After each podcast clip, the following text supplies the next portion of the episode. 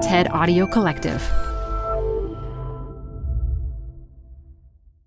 Canva presents Unexplained Appearances. It was an ordinary workday until. That presentation appeared out of thin air. Also, it's eerily on brand.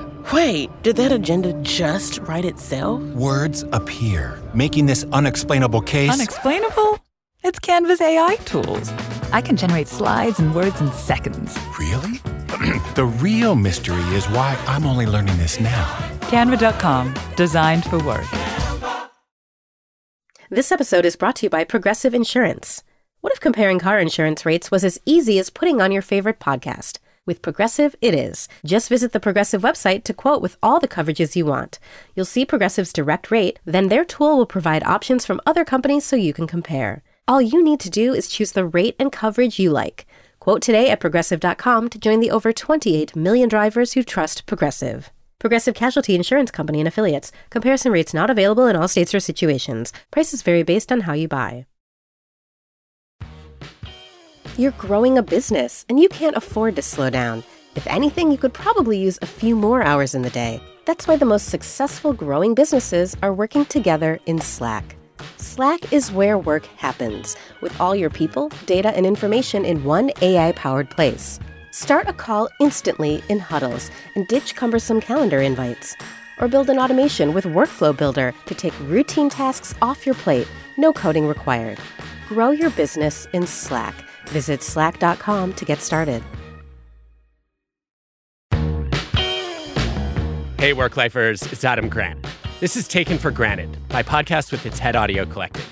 I'm an organizational psychologist, and this series is about rethinking assumptions we often take for granted about how we work, lead, and live. Today's guest is Indra Nooyi, the longtime CEO and chairman of PepsiCo.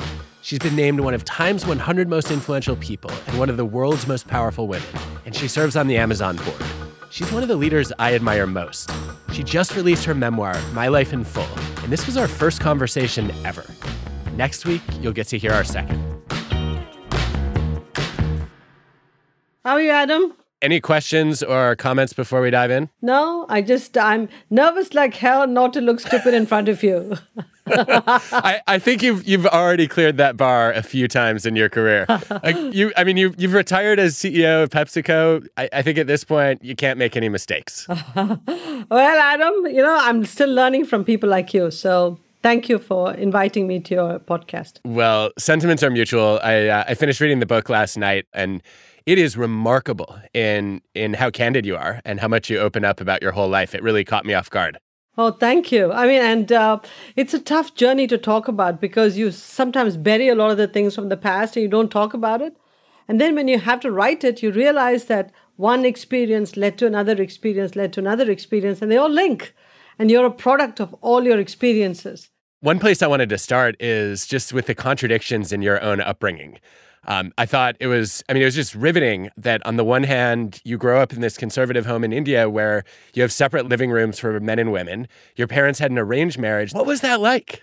You know, in those days, growing up in India and that environment you just talked about was the normal environment. Nobody's parents hugged them or told them, I love them. I think it's almost like a new phenomenon to have parents hug and kiss and say, I love you. Uh, the emphasis was on providing a stable home life creating a frame, giving you freedom within the frame. Uh, but at the end of the day, it was how do we give you the wings to fly and teach you to fly? And that's about it. And there was nothing else involved. Uh, and if you had uh, any concerns or issues you wanted to talk about, everything resorted to, okay, go pray or just ask God to give you a way forward. So that was the upbringing we had. We never questioned it because there wasn't another model we could look at, you see? So we never questioned it. I love the question that your mom asked you when you were growing up. It wasn't, what do you want to be? What was it? It was more, how are you going to change the world? You know, um, she, she always pushed us to say, what do you want to contribute to the world? How are people going to remember you? My grandfather was the same way. He'd say, if you're not going to make a difference in anything you do, don't do it. Why bother to waste your time doing it? So it was always this notion of uh, think of a broader society, a broader canvas, and how you can draw a picture that people appreciate on that broader canvas. It seems like early in your career that Canvas was mostly about solving problems in businesses. Did did it feel like there was a disconnect between what's my contribution and sort of wait a minute, I'm yeah, I'm making companies more profitable, but am I really making an impact in a meaningful way? Uh, interestingly, when I was selling thread as my first job, you can say, what the hell is purpose and thread? But I didn't look at it that way. I was selling thread to those cut and sew uh, shops, which were five or six tailors making Madras cotton shirts to export. That was their livelihood. And I looked at the thread as making or breaking their livelihood because the color had to match, it couldn't run. So I had a deep sense of responsibility about those spools of thread. Purpose filled projects kept me whole. You know, whether it was selling uh, feminine protection to women and giving them more liberation without a belt in their personal protection was a big thing. Uh, in India, selling branded personal protection itself was a big liberating factor for women. And that gave me a sense of uh, you know, great uh, emotional involvement in that project. So if you really put yourself in each of these business situations, Adam, you do a better job than saying, how do I maximize value for this company? Because then you might cut quality, which is really not what the company is hiring you for. That mirrors so closely something that I've been telling my students for years, which is don't worry about the meaning and purpose you find in your early jobs. Uh, go to the organization where you think you're going to learn the most, and the purpose and meaning will follow. That's exactly right. And you know what? If you're in a job where there's no purpose or meaning, think hard about how to inject purpose or meaning into it. And if you can't do it, then it's time for you to rethink what you want to do with your life. Well, needless to say, I'm a fan of this rethinking topic, and it's been a big theme throughout your career. Let's let's start in the the early days. Um, I I think there's such a clear portrait of you in your 20s and 30s as a voracious learner. Um, you know, hiring outside experts to teach you about artificial sweeteners and paper and how a car works. I, I have not seen anybody in their 20s and 30s do that. What what drove you to to engage people to teach you about things that you didn't necessarily even need to know to be effective in your job? Well, I just didn't even know how to do my job without knowing something about the underlying business, the technology, the details. Uh, doesn't matter if you're sort of in a middle management position.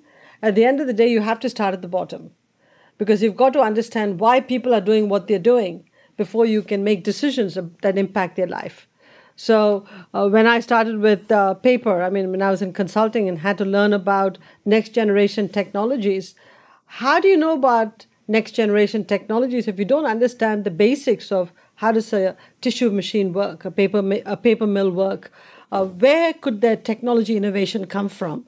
You know, I I honestly believe business people should overlap with technologists, with R and D people, not just sort of superficially touch them because you've got to overlap and understand what they're doing, and they've got to overlap and understand what business is. And the best example I'll give you, Adam, is when I was co chairing Reopen Connecticut for COVID. I was co chairing it with an epidemiologist, a public health guy, Albert Ko. He knew he had to learn about business, and I had to learn about epidemiology. So we both invested enormous time in learning each other's disciplines because we wanted to understand the impact on lives and livelihoods. And I think that's the philosophy everybody should adopt because when you try to skate over issues, you come across as, you know, just being in a job as opposed to being involved in the job, wanting to make a difference. And so I still feel that way about everything I do. I, wonder if you could just give our listeners a couple sentences to summarize your early career. Yale, I saw him. Um, I did my summer job at Booz Allen Hamilton at that time in Chicago. Uh, you know, loved consulting. A consulting bug bit me.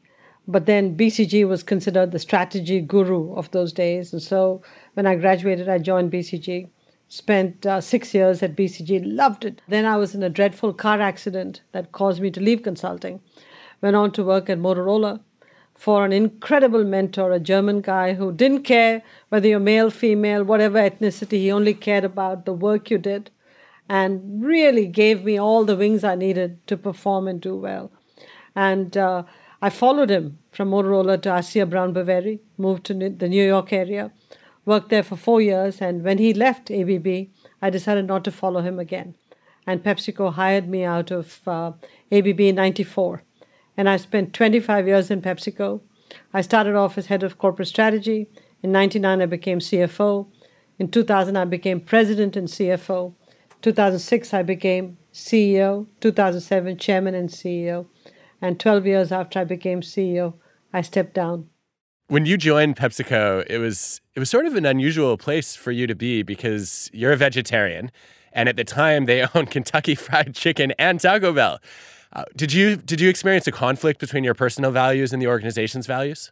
Well, you know, when I joined PepsiCo, I actually told uh, Wayne Calloway and Bob Dettmer, the people who were responsible for hiring me, and Roger Enrico, who had come back to run restaurants, saying, "Hey, I, I'm a vegetarian, and how am I going to uh, help with these restaurants?" They looked at me and said, "We didn't hire you to develop the menu. We didn't hire you to taste the products. So what's with you?" you know we're asking you to think about the economic drivers of value you know what how do you make money in restaurants uh, you know how can pepsico operate a restaurant business without uh, not treating it like a service oriented company so we're asking for different skills that you bring to the table and then i realized that my urge to get into the details okay uh, was getting in the way because i had to get into the details in a different way rather than try to get into you know, it's like when I was selling thread, Adam, I never went and learned to sew. So that was the same thing. you have to focus on the details that make a difference to your job, not the details of everything. And yet, after a few years, you ended up setting up a health and wellness advisory board and said, we need to do something about nutrition. And it sounded like initially you got people on board, but then the Frito Lay president kind of dismissed the idea and you ended up dissolving it. What happened there? Well, you know, this was, I think, in 98 or 99, maybe 98. Um, when I was looking at the trends, I said, we've got to do a massive push in health and wellness. And um, hired, uh, uh, to, pulled a guy out of one of the businesses, put him in charge of health and wellness at the company level. We put a health and wellness advisory board and built a retail store inside one of the conference rooms with healthy products. And I was so proud of it. Um, and I thought if I showed all this to our, our CEO and division presidents, they'd fall in love with it. And some of them did. Some of them said, This is just not PepsiCo. You're taking us too far away from our core. And the time is not now, and you're wasting our time. Uh, and, you know, sometimes you reflect back on some of your failures. I should have stuck with it. You know, Roger Enrico always referred to me as a dog with a bone. That's the one time I dropped the bone. In my world, in a, at least in, in organizational psychology, what you're describing is often called issue selling, where employees take on a, a personal passion and then they try to convince the organization that it matters. What have you learned about how to sell an issue effectively? Um, you've got to be engaged in that issue head, heart, and hands. Very often, people just articulate an issue and try to get buy in without being emotionally committed to the issue. And the way you commit yourself emotionally to the issue is convincing yourself the right decision makers, like the board in my case, that this way to address the issues is the best way to future proof the company. So you're not doing it because you have a pet project, you're doing it because this is the way to make sure the company is going to be successful. And even though it may be unpopular in the short term, you're willing to take the blows. You're willing to stay confident and courageous through it all because you're firmly convinced that this is the way this company is going to be successful into the future put the company ahead of yourself. You weren't content to sell sugar water. And when you brought in this new vision of performance with purpose, you said, we're going to take a traditionally, well, at least reputationally, junk food company and turn it into something that's better for humanity and better for the environment. I imagine you faced a lot of resistance, especially from old school shareholder theorists. How did you confront that? Ah, it was interesting. This is the part that one day I hope all of those people come forth and write something themselves. let me tell you what I mean. Most of them had changed their eating and drinking habits. And yet they were looking at me and saying, Why are you changing the business model? And I just look at them and say, What are you all drinking again? you know, they would all be drinking Diet Pepsi, uh, you know, Pepsi Max, Aquafina. And here they're talking to me about why didn't I put more advertising behind regular Pepsi? Why am I not selling more regular Pepsi? So I try to tell them that they are also consumers. Just because they're investors didn't mean they were not consumers. And most of the consumers out there were very much like them. I also told them that uh, there was regulation in many countries which I didn't like because when there's regulation on your products, it creates a negative cloud on your products. I didn't like that at all. So I wanted to stay a step ahead of the regulation and say, let's make the changes before governments mandate changes. And let's do it because it's the right thing to do. It's the right thing to do because that's how you create the good company. And so um, it required a lot of education. I didn't win uh, in many cases. People kept calling me Mother Teresa, and uh, you know some guys were really, really tough on me. But that's okay. Uh, there was one guy, a major uh, analyst at an investor, big mutual fund, who was incredibly critical. And about four years later, he dropped off a DVD in my office on why you shouldn't consume too much sugar. And that was his way of telling me I made a mistake then. Here's the DVD that I want you to see because this is the uh, this is what I'm practicing. But that's okay, you know. Um, Adam, you win a few, you lose a few. Big change requires you to be willing to take those big scars on your back. So, Indra, you have a reputation for making the people you work with feel deeply valued. How did you make that happen when you first became CEO? Well, you know, um, I went home to India right after I became CEO, and my mother was living in India at that time, and uh, you know, she asked me to sort of show up dressed up and sit in the living room with her, and I did, uh, and people started to come in, and you know, people I barely knew came in. They just say hello, uh, congratulations, like ten seconds, and they'd go sit with my mom and tell her, you did such a good job bringing up your daughter. She's brought pride to the family, pride to the country. Uh, you know, you should feel so good. But then it made me think to myself and say, hey, once you turn 18, you don't get a report card on your kids. So I came back and I said, you know what, since my direct reports and their direct reports, the top two levels of the company, have already made it, it's going to be a good report card. So let me write to the parents and say, thank you for the gift of your child to PepsiCo. So this was not a form letter, though. There was about six paragraphs. Three paragraphs talked about why I'm writing them this letter. I didn't want them to get upset or worried or, you know, why is the chairman writing to me? Two paragraphs were very specific to that executive. Very specific, what they were contributing, why I thought they were fantastic. And then there was a closing paragraph. And I copied the letter to every employee because sometimes parents didn't speak English, and I wanted to make sure that when they saw the word chairman, they didn't get scared. And um, it was the best thing I did, Adam, because over my time at PepsiCo, I wrote about to, to 400 executives. Wow. I wrote to the spouses and the parents.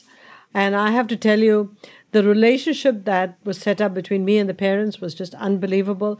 And the executives just loved the fact that their parents now had something to celebrate about their kids on a regular basis. I remember one story of an executive who's of Indian origin he said to me his father made a hundred copies of the letter, sat at the uh, ground floor of the apartment building they were living in, and everybody from the building who came home from work, he gave them a copy of the letter and said, "I want you to see what the chairman of PepsiCo thinks of my son." so there was that wow. level of pride that uh, they had, and many many executives in American companies who read that and then started to write to parents of their executives said that it was one of the most emotionally amazing things they've ever done for their employees. What an incredible way to show people just how much you value them. So, I think it's, you know, it won't be a surprise to anybody who knows you that you have a reputation for being extremely caring and having real concern about the people who work for you. Uh, you also, early on, uh, ran into some roadblocks around being very direct and blunt. Uh, I think you you would say things like, "Well, that strategy makes no sense," and you were warned at some point that you, you, you had to to change your delivery a little bit. How, how did you adjust, and and what was that like? Struggled. I struggled so much. Even today, I struggle with that uh, because I thought being pithy in the fewest words, giving feedback was the right thing to do.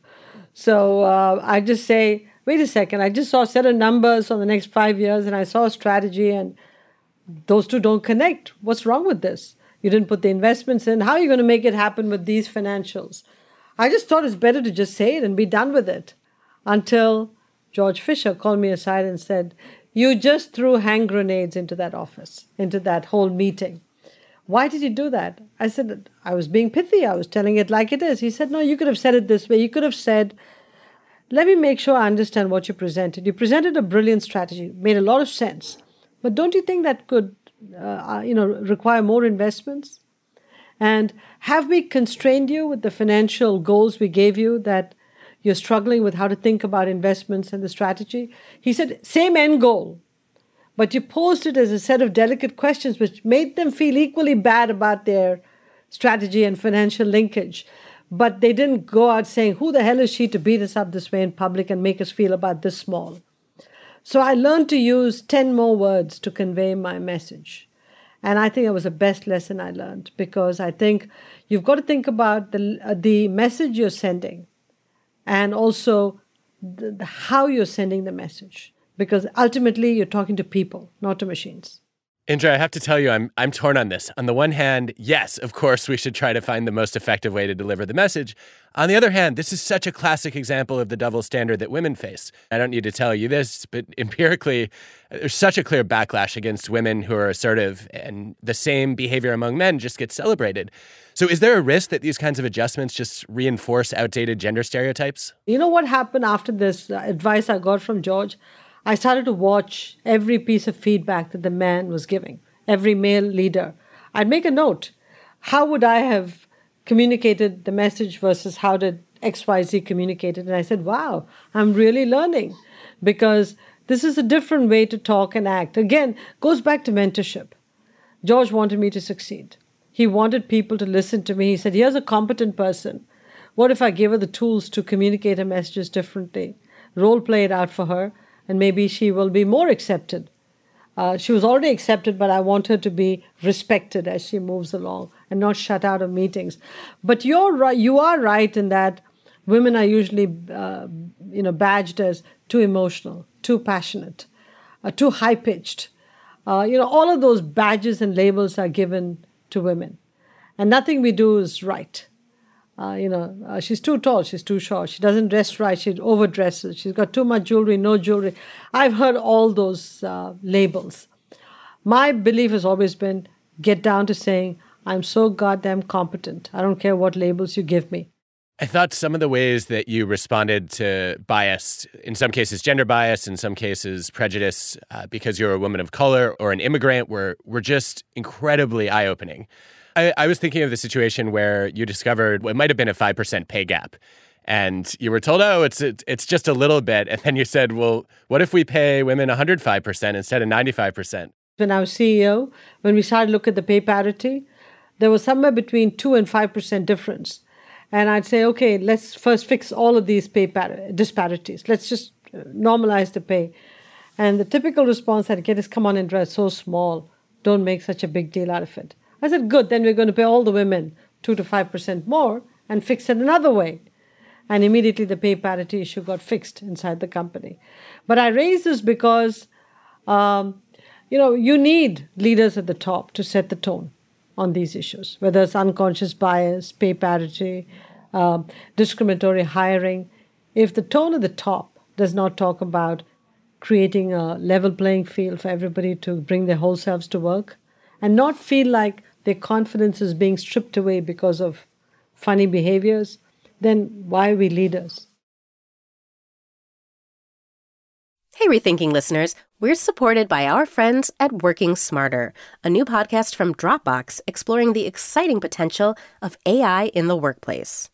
Working Smarter talks with founders, researchers, and engineers about the things they're building and the problems they're solving with the help of the latest AI tools. Tools that can save them time improve collaboration, and create more space for the work that matters most. On Working Smarter, hear practical discussions about what AI can do so that you can work smarter too. Listen to Working Smarter on Apple Podcasts, Spotify, or wherever you get your podcasts. Or visit workingsmarter.ai. Canva presents unexplained appearances. It was an ordinary workday until. That presentation appeared out of thin air. Also, it's eerily on brand. Wait, did that agenda just write itself? Words appear, making this unexplainable case. Unexplainable? It's Canva's AI tools. I can generate slides and words in seconds. Really? the real mystery is why I'm only learning this now. Canva.com, designed for work. Indra, it's got to be much easier to speak up about these issues when you're the CEO. How did you handle them before you got to the top? It was actually, uh, we were sitting in the boardroom with our executive committee. I was uh, not CEO at that time. And uh, every time, it was not just once, several times, every time I said something, it was like, uh, Indra, good idea, but you know, it's just too theoretical. I'm like, uh huh.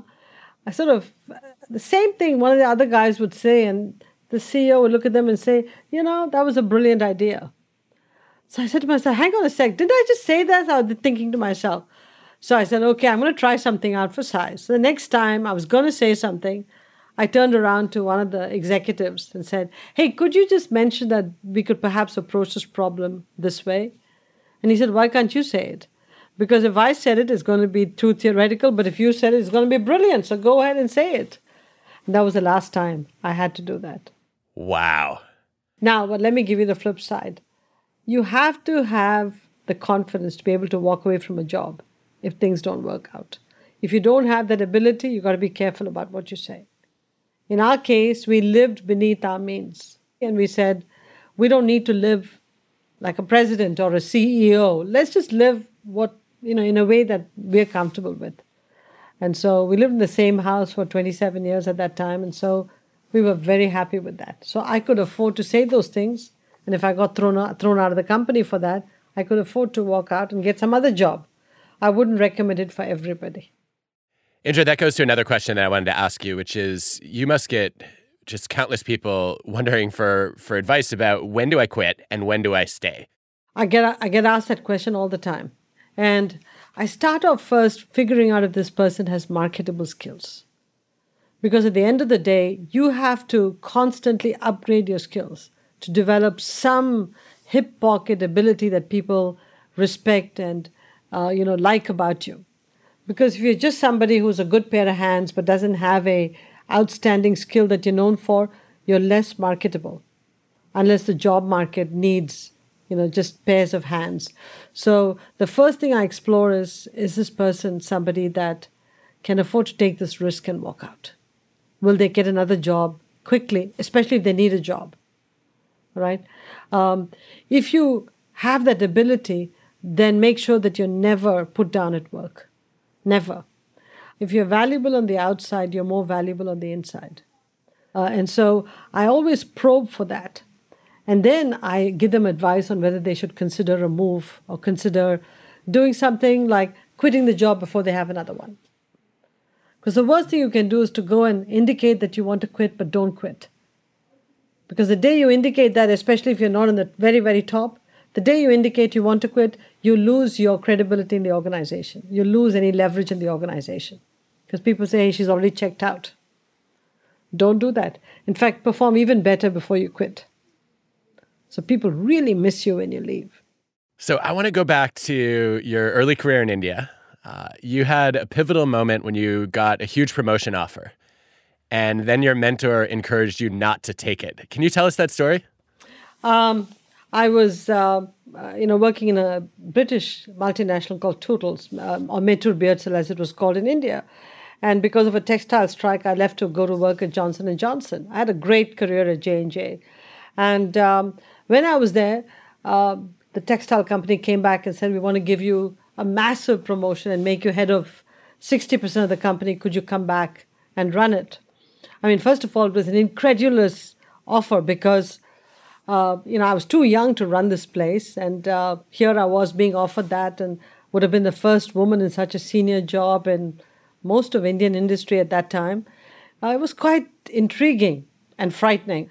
Um, but then at the same time, I'd applied to Yale uh, School of Management and gotten admission into Yale. And the pull of the United States and what it stood for was also pretty significant. So I decided to uh, talk to Norman Wade, who was my mentor from Mettur Beardsell, and I said, Norman, thank you for giving me the offer, but I also have this offer to go to Yale. What do you think I should do?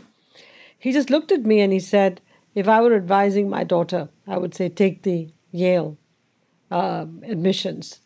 Um, but he said, as a selfish business executive, I'd love for you to come back, but at this point, I'm going to advise you as my daughter. When I went home and I told my parents about the two, they said, obviously, you're going to take the job offer. I go, no, I'd like to take the Yale uh, offer. And they said, But have you talked to Norman about it? I said, Yes, I've talked to Norman. And he said, I should take the Yale offer. They said, Then take the Yale offer. Because they trusted him a lot and said, He cares about you and your future, so go ahead. Wow. So you have you have a mentor not only encouraging you to act against his own interest, but also helping to talk your parents into it. Well, you're now raising who is a mentor, what are the characteristics of a mentor, and uh, who should be a mentor almost. Um, you know, mentors should be confident in themselves. Mentors should care about people enough to say that I want them to soar, not just soar under my wing. Because that's kind of a uh, almost a, a captive relationship. Mentors don't want a captive relationship. They just want to see somebody soar. You want to give them the wings. You want to teach them. You want to teach them skills to soar. Um, mentors are confident people. Uh, and mentors don't think you're going to take your, their job. Mentors just know you're going to change the world. And in return, mentees have a job too. They have to respect their mentors. They have to seek their advice. And if you don't take their advice, go back and tell them why you didn't take their advice because you've got to make mentors be part of your life. And so I think I was blessed with incredible mentors who each met these criteria. They were fearless in telling me what I did wrong. I don't think they complimented me when I did right, but they pushed me along. Well, this this uh, I think surfaces a couple things that I've always found interesting about management and mentorship. Um, I've long believed that good managers try to create opportunities for people to grow and advance instead of keeping them stuck in, in a single job. But great managers will even create those opportunities to grow and advance if it means leaving the organization and going somewhere else that they put their people's interest above the organization's interest. And it, it sounds like that's been a hallmark of mentoring in your career. You know, the classic example would be when we were doing the Quaker Oats merger, and Steve Reinemund, the CEO at that time, or the incoming CEO, walked into my office and said, I need you to oversee the FTC process, the uh, approval process for the Quaker Oats merger. I just looked at him and said, You've got to be joking. I know nothing about it. I'm not a lawyer. I've never done an FTC process. Ain't doing it now. He just kept looking at me and saying, Need you to do it. Now, I look at it from my perspective, at that time, I was already overloaded. Oh my God, not another job. From his perspective, you know, if Indra understands the FTC process, any future deal, I know she'll uh, approach it very responsibly, and I'll have, uh, a, you know, ability to rest a bit because I know somebody very competent is overseeing it. He forced me to learn it, and he said, "Look, let me help you with your kids. I'll go pick them up if your husband is traveling. I'll help you in your family life, but learn the skill." You know, it was a sink or swim. But the fact of the matter is, in a way, he was also giving me a lifeboat for other parts of my life. To me, that's what great mentorship is about. Give them stretch assignments, help them jump up to those stretch assignments. And when you think they're not jumping high enough, find a way to give them a little stool to jump up. That's great advice. I think the sacrifices that you made to lead uh, are, in some cases, they're pretty arresting. Um, I I think the the moment that pulled at my heartstrings the most was when your younger daughter wrote you a note that said, "I will love you again if you would please come home." I still have it in my drawer. I look at it regularly. Um, and, and the way she wrote please, please, please, please seven times in her uh, writing with a little uh, cloud and butterflies uh, tugs at the heartstrings today, even today. Um, my kids were never latchkey kids. My kids never were without a family member with them all the time. My kids never wanted for anything. If they wanted mom because they were ill or they needed mom, I was there. I would drop everything for my kids. But I wasn't there more regularly because the time that I was working, we didn't have FaceTime, we didn't have Zoom, we didn't have these communication technologies of texting and it was all landline phones, and you had to figure out how to reach people. Um, and so that's the time that I came into leadership positions. And um, I was one of the few women. I was not going to let down women by not performing. So I felt like there was a weight of a lot of things. I had the weight of being an immigrant, the weight of coming from India, and I had this feeling in me I couldn't let my family down, couldn't let India as a country down because I represented the hopes and dreams of those people. And I never wanted to be viewed as anything but a very positive force in the United States, which welcomed me. So I had the weight of all three, and that's why I said I'm wired differently, Adam. All of these things weighed heavily on me. And so, yes, I had a lot of guilt. I had a lot of tug of heartstrings. And uh, in retrospect, um, I wish I'd had more time with my kids, especially some ability to work remotely and job flexibility. If we have, if we had then the tools we have today, I would have gone home a few times earlier to meet my kids off the bus. So, you know, I hope today's young people can balance all this better with some combination of flexible working or remote working and the ability to have families.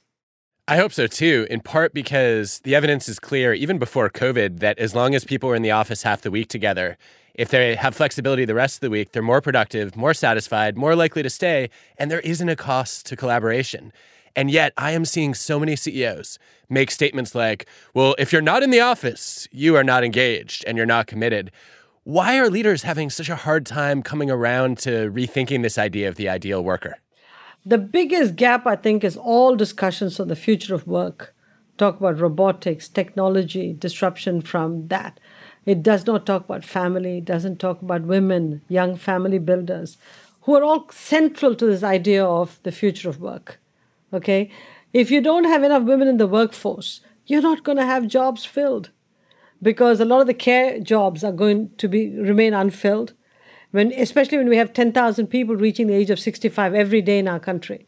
So we better worry about women coming into paid work. Women are getting college degrees at 10 points higher than men. They've got a whole point of GPA more than the men in STEM disciplines. 70% of high school valedictorians are women. Today, in a knowledge economy, the country is going to succeed by having the best and the brightest come to work. So we have to give women the choice to come into paid work. We've got to grease the kids for them. Instead, what do we do? We put barriers up to them and say, you know, if you have a kid, that's your problem. And that's why they're delaying having kids.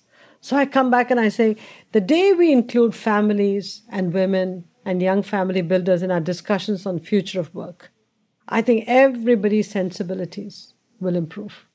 I think so too. I think one of the, I guess, one of the roadblocks that I'm seeing organizations run into is take a, an experiment that Nick Bloom did at the the Ctrip call center in China, where people who are randomly assigned to work from home were 13.5% more productive, but they were half as likely to get promoted because they didn't have FaceTime with senior leaders. And I know that a lot of leaders are starting to worry about this disparity where, you know, if people do have flexibility, if you're hybrid or you're fully remote, there are still going to be people, probably men, probably people without families at home, uh, who end up with more of that FaceTime and they're going to be advantaged unfairly. How do we solve that? I think we are in the most tricky part of that discussion right now. How is hybrid work going to work? Uh, should you give people the choice to decide how to deploy their hybrid days, or do you mandate for groups of people to come in certain days and others not to come in other days?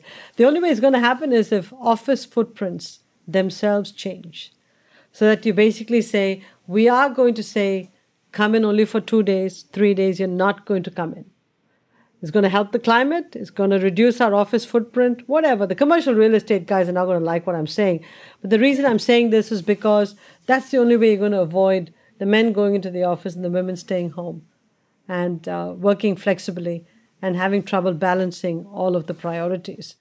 So, this idea of rethinking is something that I've been spending a lot of time on lately. And I'm not, not surprisingly frustrated that a lot of leaders are afraid of being accused of flip flopping or they're you know they're they're showing these knee jerk reactions like but that's not the way we've always done it or you know that's that's not my experience how have you how have you gotten leaders to open their minds a little bit? I, I loved when you wrote in the book that you had the courage to change your mind when the environment changed and that was leadership.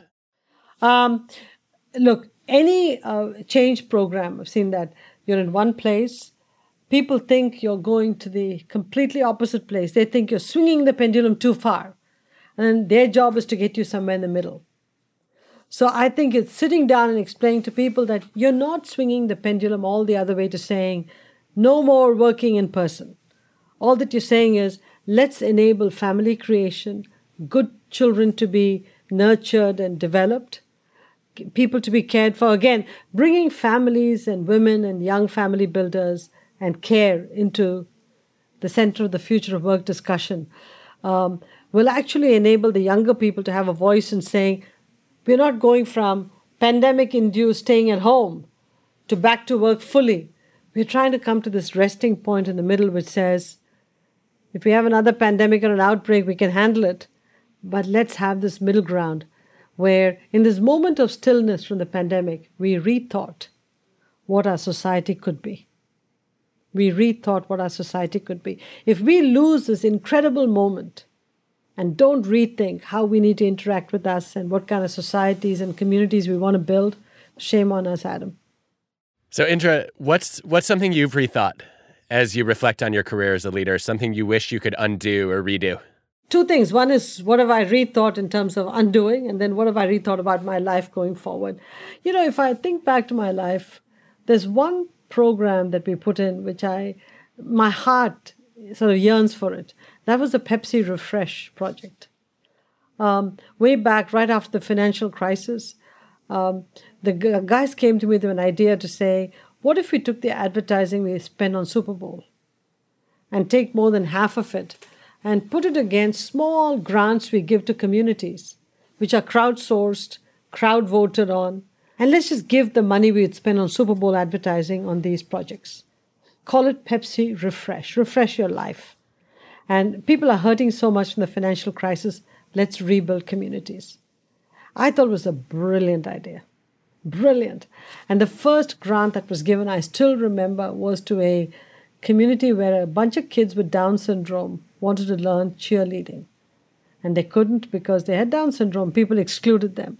And in the crowdsourcing, they came number one and qualified for a grant. We gave them a check. The joy in the faces of these people. I mean, I went home and cried, but I say this because people criticized me saying, you lost two tenths of a market share through this Pepsi Refresh because your competitor increased the advertising against their brand while you shifted it to Pepsi Refresh. There was even a Harvard Business School case. My point is that case should have been written saying, this is the model that the industry should have followed, not question me for what I did at that time. You know, when society was going through so much pain, why couldn't companies have leaned in more for more responsibly driven campaigns? I never understood that, Adam, and I never had the courage to stick with it because it was early in my days as CEO. Sometimes I think back and I think of all the projects and I think of all the ideas that came, and pff, they were fantastic. That's great. And then moving forward, how have you rethought your life? So, right now, I'm not uh, a prisoner of the earnings cycle. And you know, when you're a CEO, your calendar for the next year is 80 to 90% full. Two years out, it's about 60% full. Three years out, it's about 40% full. I'm not a prisoner of that calendar. I can do what I want. Uh, I mean, simple things like if I'm tired, I can take a nap here. I could never do that then. You know, I just went go, go, go, go, go. So now I can focus on things that I love doing. Just everything I take on, I think carefully and say, why am I doing it? How can I contribute? How can I read? Um, you know, how can I improve things in the community? So at every point, I'm looking at, uh, you know, the question that my mother asked me a long time ago. Um, you know, what are you going to do to make a difference as opposed to just doing something? And yet, and yet, I just heard you make a comment about taking a nap, which surprised me because you're famous for not sleeping very much. Has that changed? No, that's that's a genetic malfunction, Adam. I'm, I'm really struggling with it. malfunction. Are you kidding? It's a gift. I want it. I wish I could eliminate sleep from my life. I think that I don't have that choice. I have to sleep, otherwise I can't function, which drives me insane. yeah, I, I always thought of that as wonderful because you could read more, you could do more, you could write more lists, you could just get so much done when you had four extra hours in the day.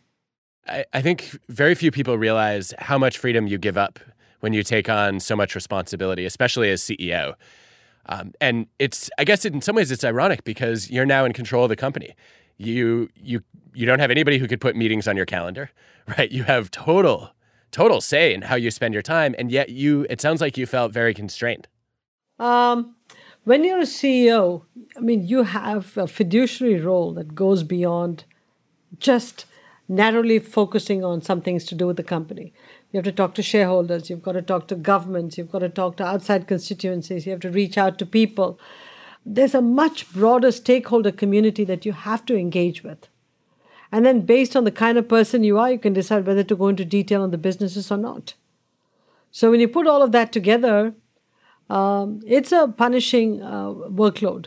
I mean, the best example is during the planning discussions, the pre-reads would come. The pre-reads would be four to 500 pages. Because, you know, big business, when your business is 10, 11 billion, you'd get a significant uh, pre-read deck. I thought out of respect for the people who put that pre-read deck together, it was called pre-read because they expected me to pre-read it.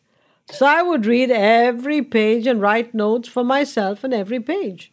Because when the meeting came about, I wanted to do two things they always told me the distance between the number one and number two is a constant. So if I wanted to raise the, the my organization, I had to raise myself.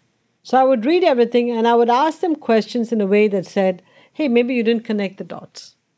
Maybe you just presented me with a lot of data but didn't connect the dots. Because when I connect the dots, it gives me a different picture than what you're presenting. Oh, the idea that preparing is is a signal of respect, I think, is so powerful. This this also reminds me of some research that Aaron Dhir did, looking at how board dynamics changed when women suddenly started finally joining in Norway. And he found that when you added women to the board, suddenly the men started reading Absolutely. the prep materials. Which I thought was hysterical. I, I hope, by the way, this doesn't mean men normally don't read. To me, this looks much more like what psychologists would call a stranger effect, where if you're a newcomer, you feel extra pressure to be prepared and to read the room. Uh, but I love the way that dynamic changed, and it sounds like you instituted a version of that. Absolutely. But I think it is right. I, I've noticed that in many boards that I've been involved in, the women read everything. Everything. I've noticed that too. And what changes are you hoping for coming out of the pandemic? We're at a moment in time where we can take this whole issue of family and care and family builders and make it more central to our discussions. The time has come. We've been putting it off. We've known that it's a burning platform and a big issue. And uh, we've sort of punted it all this time. I think we're going to uh, run into serious issues with the whole caregiving equation if we don't address it as companies, communities, governments uh, really think about creative solutions to address this crisis, this opportunity, this issue. And I hope in this discussions about future of work, we don't talk about hybrid work and technology and disruption and forget to put families in the center of it. I just hope the pandemic has taught us a lot of lessons about our workforce, who we need to bring back, how do we protect families, our frontline, our caregivers. I just hope humanity comes back into our discussion.